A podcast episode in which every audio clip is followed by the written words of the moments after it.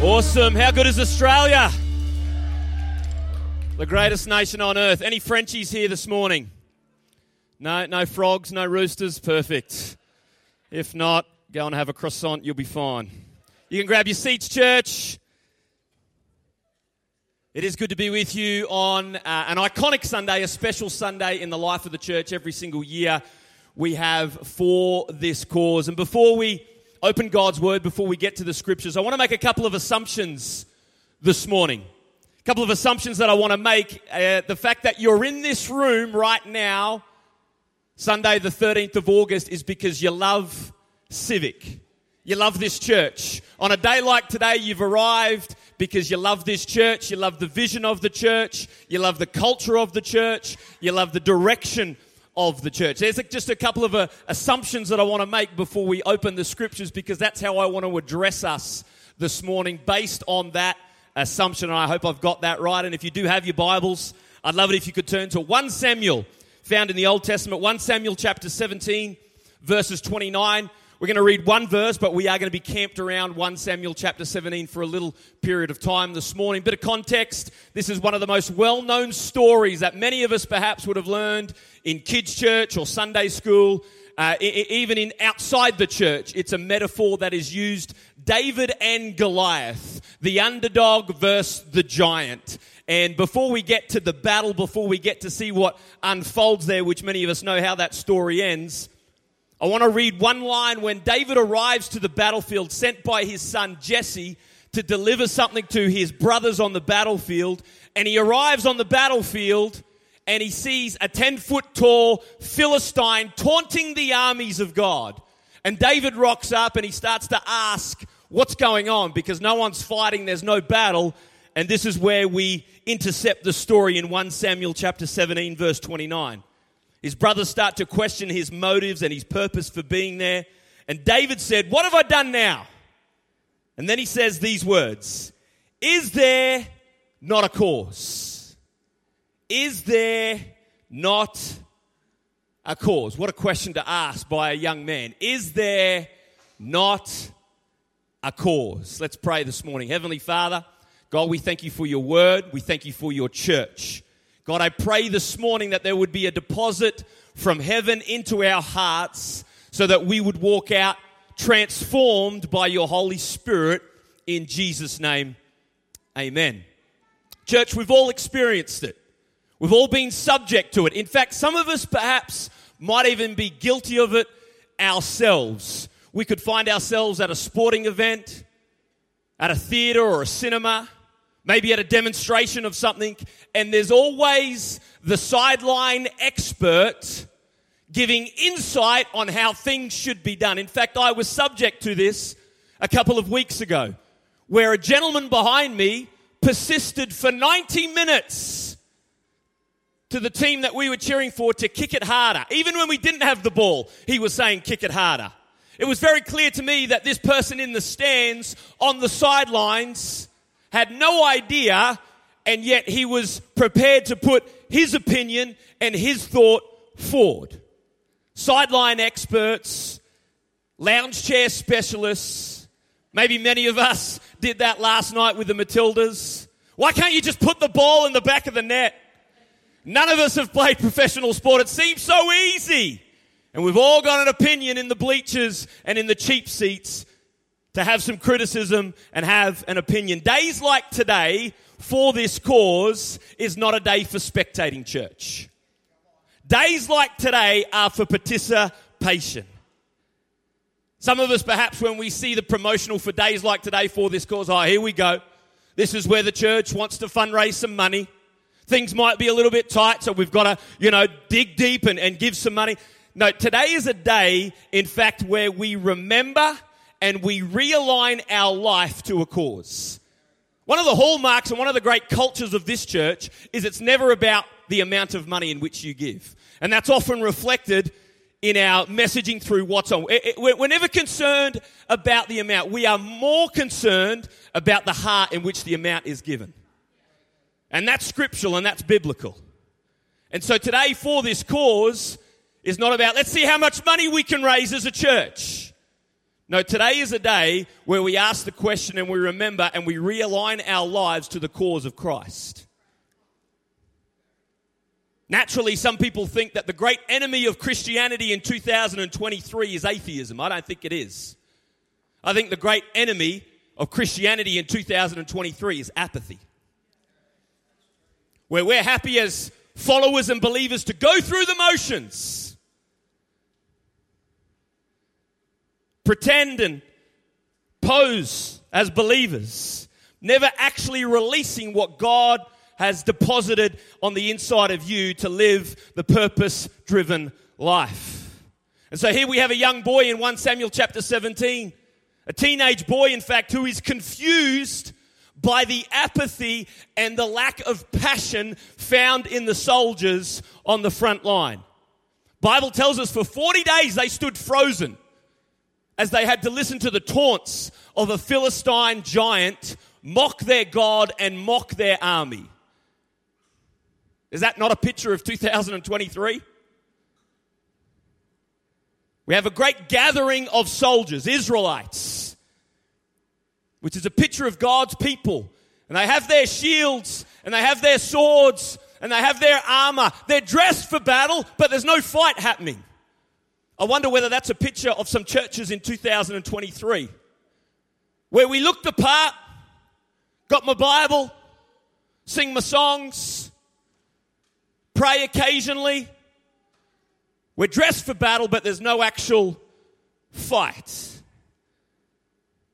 Today's a day where we're not here to establish. Can I make this really, really clear, church? We're not here to establish and build a brand called Civic. That's not what we're, we're not here to do that. There was a reason why that silver cross went on top of this building before our name ever did because it's always been about Jesus. And it always should be about Jesus. We've been singing a song for the last four and a half minutes saying he's worthy of it all. It's not for this civic, it's for this cause. This cause that was given by Jesus to his church, the Great Commission to go and reach the lost world. That's what this morning is about. The greatest thing that you can do with your life, friend, is give your life to a cause to something bigger than yourself that will have an eternal legacy that will impact the generations to come. Long before, long after that you have gone, the cause of Christ will still stand. And the truth is that life happens through cause and effect. Life happens through cause and effect. Lots of people in life, they don't like the effects in their life because they're not willing to address the cause. And you can't change the effects if you don't change the cause. The cause is why something happened, and the effects is what happened. Without a cause, you will be ineffective. And I wonder if you're here today and you've lost that sense of cause. Maybe you've got a sense of your, you're, you're being ineffective as a Christian. Perhaps you feel ineffective in your faith. I don't know about you, but I don't want to be an ineffective believer. I don't want to be an ineffective follower of Jesus. I don't want to be that kind of person. I need a reason. I need a purpose. I need a cause. What's your cause? Perhaps some of us maybe need to get back to the origin, get back to the source, get back to the cause of why we got into this thing to start with if the church, if the cause, if heaven and hell is as real as Jesus says it is, then some of us need to get back to the cause and get it back into our hearts to see an effect in our life. Cause and effect. Do we see the cause of Christ not just worth living for, but also worth dying for? See, the precursor to the line where David said, Is there not a cause? We can read about David's life, and before he's about to face Goliath, the giant, Saul and a few others are like, he's just a boy. And listen to David's reply in 1 Samuel 17 34 to 35. He said, I've been taking care of my father's sheep and goats, he said. And when a lion a lion church, or a bear comes to steal a lamb from the flock, I go after it. What the heck? With a club and rescue the lamb from its mouth. If the animal turns on me, I catch it by the jaw. Anyone caught any bears or lions by the jaw lately? Like you've just gone to picnic point and there's a bear or a lion and you've caught the thing by the jaw? I've caught it by the jaw and I club it to death. David is gangster. David is not the kind of kid you want in your youth ministry. We got a few that are close, but we haven't had any clubbings to death yet. And what David is really trying to point out to Saul is that, hey, I've been living a life of consistency and commitment. In fact, the, the, the lion and the bear was preparation for Goliath. We are living in a time, church, where consistency and commitment is severely underrated and undervalued, not just in the church. We are, we are, we are, as humans, we are so drawn to the new. We always want the latest. We want the immediate results. We want the instant gratification. Consistency, commitment, they're almost dirty words in 2023. You know what the opposite of commitment and consistency is? Shallow. Think about it. If you don't have consistency and commitment in your relationships, in your friendships, what are they? They're shallow. If you don't have consistency and commitment in your faith, what is it? It's a shallow faith. They're underrated and they're undervalued. And it was David's consistency in the field, looking after his father's sheep. You know what that would be called? That would be called the mundane. Not Monday, mundane although it might feel like a Monday morning. The field, the sheep, the view. I mean, it's just the same day after day, day after day, the monotony of it. And yet, it was that monotony, it was that mundane, and his commitment to be consistent in that that prepared him for a life altering moment for the cause. David says, One time I killed a bear. No one Instagrammed it, but I did it. One time I killed a lion. No one was there to see it, but I did it. This is not my first fight. We are not told in the scriptures the amount of days between the lion and the bear, but here's what we do know there was a day by day development. As followers of Jesus, we can we can get so infatuated with the destination that we, we, we ignore the process to get there. I would love it as, if we could be a church that actually falls in love with the process and the day by day development. In fact, if you read about David's life when he's anointed as king by Samuel, before he even gets to be king. So he's anointed as king, and the Bible actually says that as soon as he's anointed, he goes back out to the field to continue his work looking after the sheep. What a posture and what a pattern that we could follow. When we get a promise of God, we think, great, when's that promise happening?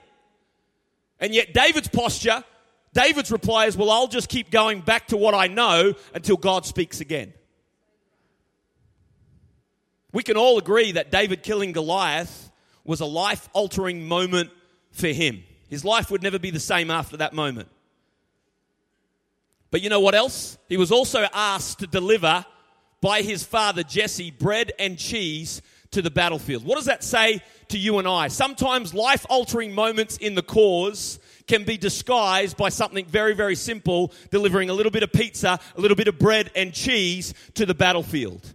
If he had not delivered the bread and cheese, he would not have faced Goliath. And sometimes when God asks you to do the simple things, the ambiguous things, the obscure things, it could lead to a life altering moment for you. Our commitment to the cause, hear me, church, our commitment to the cause is tested in the mundane and the monotony. Don't get me wrong, I love the mountaintop moments. But newsflash for you the mountaintop moments that we experience in life are often far and few between. Most of our life is built up of the mundane and the monotony. And my question to you, my question to me as we talk about for this cause is are we prepared to be committed in the mundane? The same view like David looking at that sheep every single day. And can we stay steadfast and committed to the cause with that view? The greatest test of passion is what? Time. Greatest test of passion in a relationship, in a marriage, in a business, in the cause is time. You might say, Well, I'm in for the cause. Pastor, you've inspired me. Okay, cool. Show me how you manage the mundane in the next 12 months.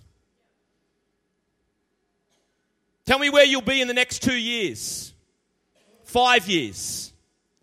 Because that's what we're talking about. We're not talking about an, building a church for overnight excess.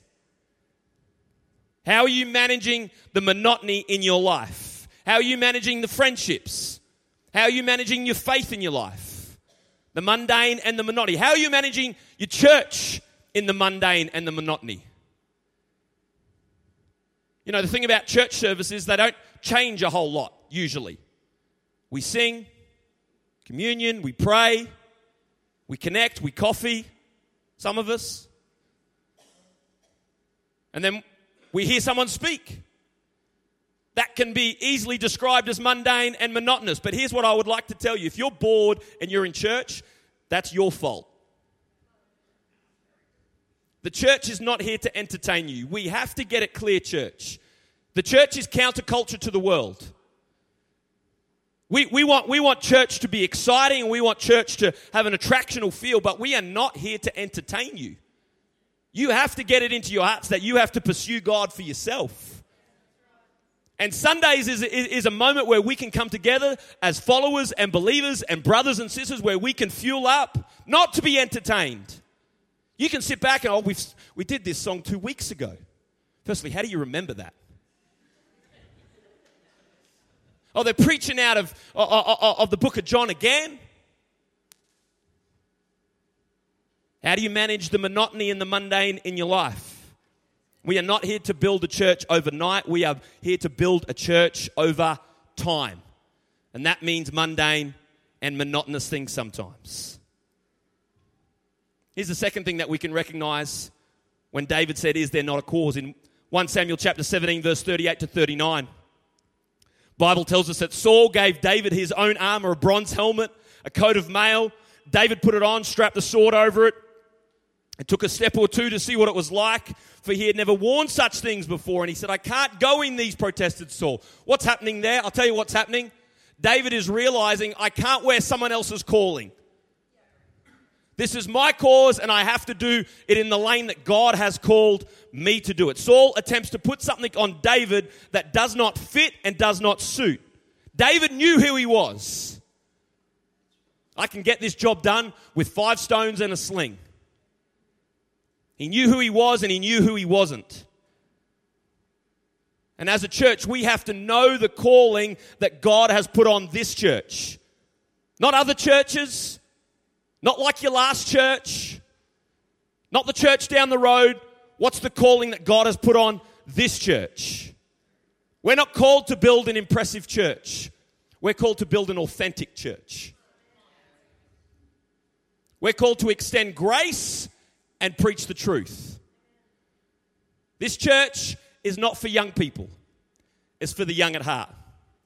Which means if you're 80 and you've got a young heart, welcome. This church is not for everyone, but it is for someone.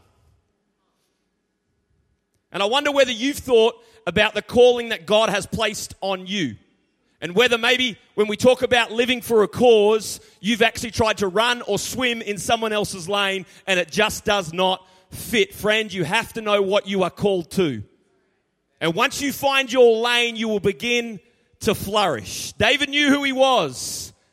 And as we talk about the cause of Christ, we have to know who we are as a church, civic church.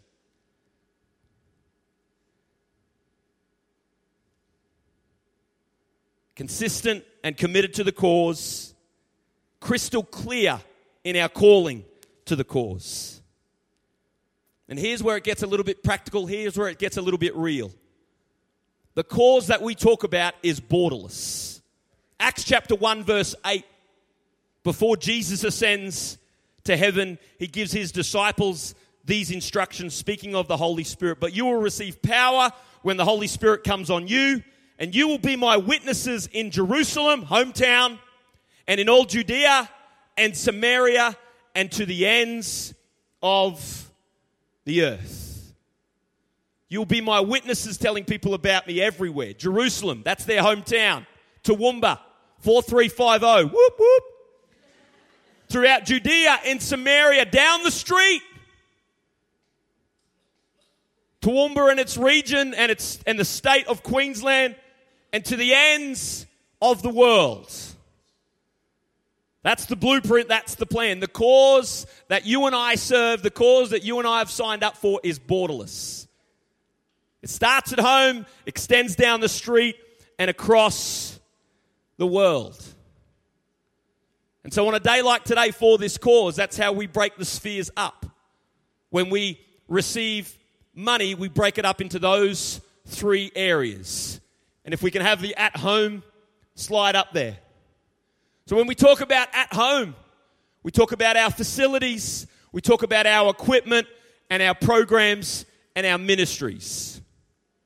I don't have enough time to tell you about the testimonies that we've had over the years that have come out, not just of our youth ministries or our kids' ministries, but the ministries and the programs and the events that we have held, how they have impacted and changed lives. Not only that, but we have a spirit of excellence. And so things like lights, stage, we invest into that. There is an incredible value and necessity in Sunday's gathering. Hear me. This is really, really important that you catch this when we talk about at home.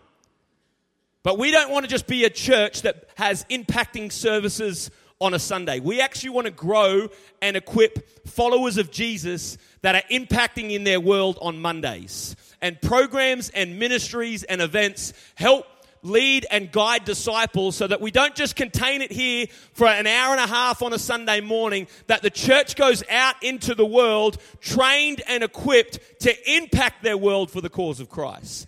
And programs and ministries and teaching and curriculum and content helps us do that.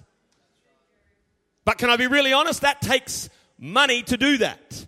Printing costs, electricity costs. It's all for the cause at home. Then we have down the street. So we have Civic Assist. One of the great stories that have come out of this church. So many people have been invested, and at the moment, Helen and Jenny, uh, uh, Pastor Jenny and Helen Muller, doing a brilliant job at leading Civic Assist in our communities and even beyond. In fact, Helen was telling uh, the staff last week that we were delivering another package out to Cunnamulla. Cunnamulla! Who even knew that place existed? But Civic's reaching it. Down the street. That's not quite down the street.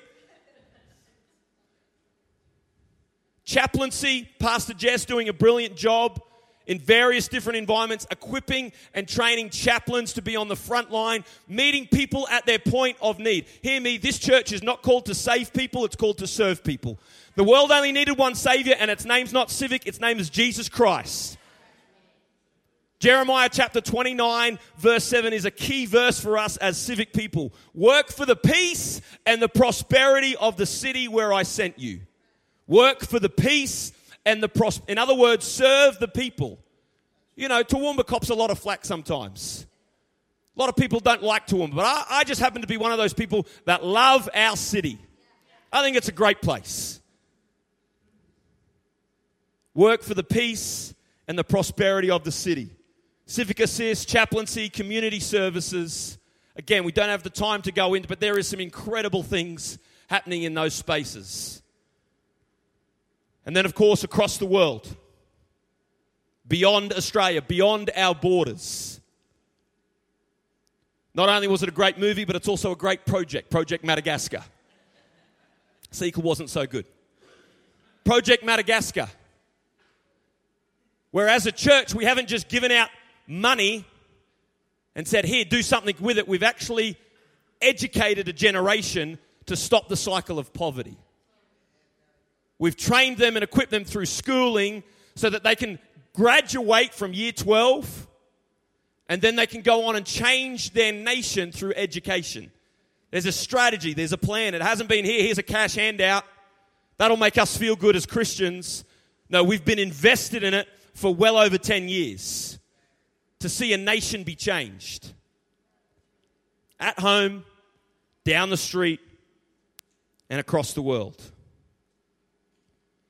I want to quickly jump back to 1 Samuel chapter 17, verse 46, and we're about to finish in a moment. 1 Samuel chapter 17, verse 46. David and Goliath get into a dialogue. And listen to David's words the courage of a teenage boy, maybe the courage of a young church that's about to stand and fight. It says, Today the Lord will conquer you and will kill you and cut off your head. And then I will give the dead bodies of your men to the birds and wild animals. Like you said, you don't want David at your youth ministry. But I love this line. And the whole world will know that there is a God in Israel.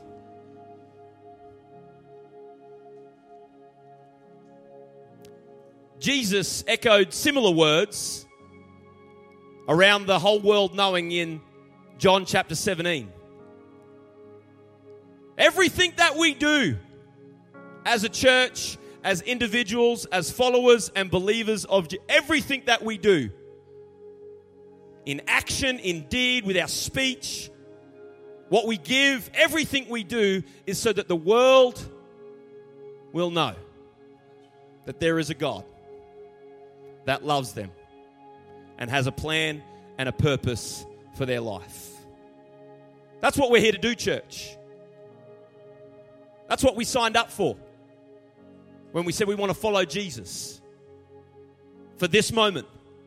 So that the whole world will know whatever I do in the mundane and the mo- monotony, yes. I run my lane, I know what I'm called to. It's so that the world will know. Why don't you stand with me? For this cause. In just a few moments, Team's going to lead us in some worship. And very practically, there are a couple of ways that you can participate in today. A couple of ways that you can give so that the world will know. If we can have that screen up there on the ways to give, that would be awesome. You can give in service, which we're about to do. As the team sings, there'll be some containers passed around. This is between you and God. Like I said right at the start, it's not about the amount, it's about what's happening in your heart. But you know the process that I go on whenever it comes to moments like this? Because you can get so overwhelmed by 7.8 billion people. I think, man, that's massive. But you know what I think of? I think of my mates that don't know God. I think of their brokenness. I think of the people that I've done life with for years and years and how lost they are. I think about those people. And you know what that does? Proximity produces passion. And so I wonder who are the people in your world that are close to you? Could be a family member, could be a loved one, could be a friend, so that the world may know You can give in service. It's important to note, though, that if you do give in service, they are non tax deductible. You can give at the kiosk after the service, cash or card. And then, of course, online as well, civic.church for this cause. And we leave this giving window open from, a, from today all the way into September. So that maybe at the moment you're not financially prepared, but maybe in your heart, you don't have to tell anyone, but maybe you make a pledge between you and God. God, you don't have, I don't have the finances right now, but this is what I really feel to give. No one's going to check. No one's going to call you up. I mean, we know where you live, but we're not going to call you up. It's between you and God, friend. For this course. And so I wonder as the team begins to sing, maybe just take a moment of reflection. Maybe those names and faces that are in your world, this is the time to bring them to God. Begin to pray and begin to see a change in our world. Come on, let's do that now.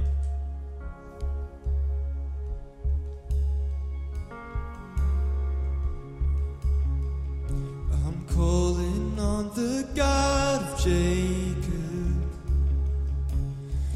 whose love endures through generations. I know that you will keep your covenant. I'm calling on the God of Moses, the one who opened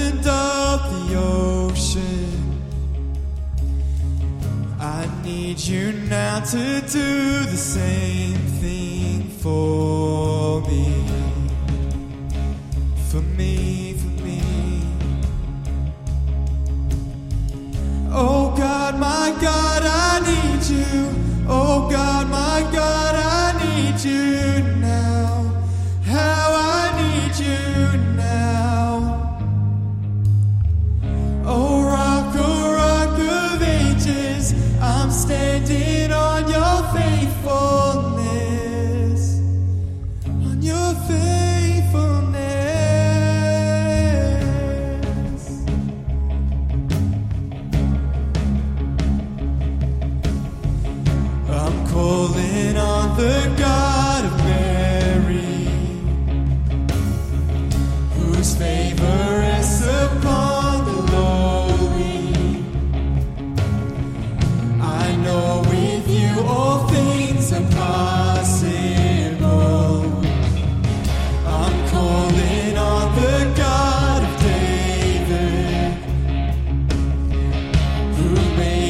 shepherd boy.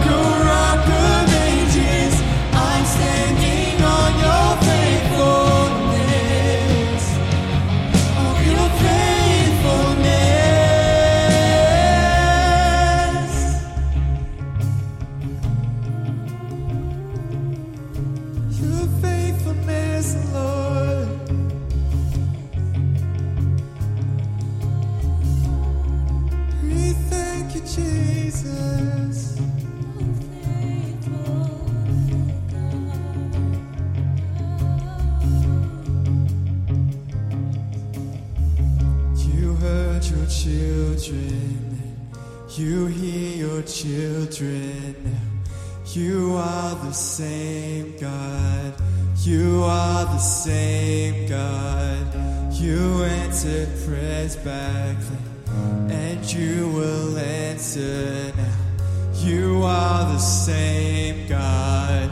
You are the same God. You were providing then.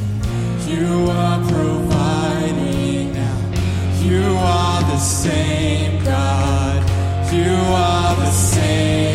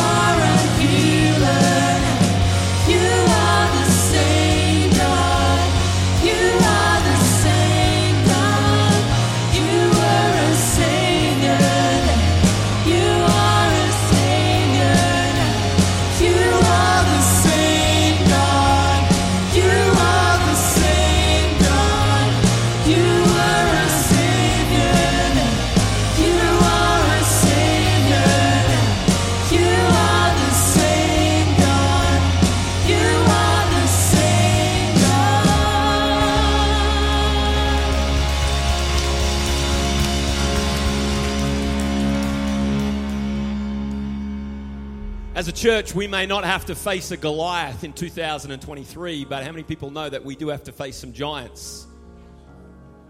But the same God that stood with a young boy is the same God that stands with us now. He is the same God. He is the same yesterday, today, and forevermore. And so, God, this morning, as we've realigned and recalibrated and remembered what this life is about, it's about you and your cause. God, I pray this morning that as we've taken a practical step of faith, whether it be with cash or card or online, today and over the next few weeks, God, we pray over that finance. We know that it's falling into fertile soil. It's the, it's the most incredible thing, church. The fact that your note or coin can be the link in a chain to change someone's life forever, to change someone's eternity. That's what we're here to do. That it can be the vehicle to open a door That when we have the cause deep in our hearts, it brings an effect into our life. And so, God, we pray this morning. We pray in faith this morning that there are people around this city, there are people in this region, there are people across the world that don't even know that we exist, but we're praying for them right now. We've never met them before. They've never stood, stepped forward into this building before. They've never had a conversation with a civic person before, but we're praying for them. That through your Holy Spirit, you would arrest them, grab their attention, and that they would be drawn not to a church, but they would be drawn to the Savior of the world, Jesus Christ. Our God, that our hearts would break for what breaks yours. That we wouldn't be like those Israelite soldiers where we would stand on the battlefield posing and pretending to be in the fight. That we would get some skin in the game and that we would invest our lives to the greatest cause that has, uh, has captured humanity. You've called your church to be your hands and your feet. God, let us step into that calling. Let us take ownership of it. Let it consume us. Let it compel us. God, if we have to reprioritize our life to put you at the center and you at the front, God, then give us the courage, give us the wisdom to do that for this cause. If heaven and hell is as real as you say it is, God, then there's never been a better time for us to go all in and align our lives with your cause. God, we know as a church, as the church, that we're going to face some giants. We're facing giants right now. But just like David, we ought not be intimidated. We ought not be fearful. We stare it down, not because of how good we are, but because of how magnificent you are. You stand with us. And we eyeball our giants. And we echo the words of David. Today, the world will know that there is a God in Israel.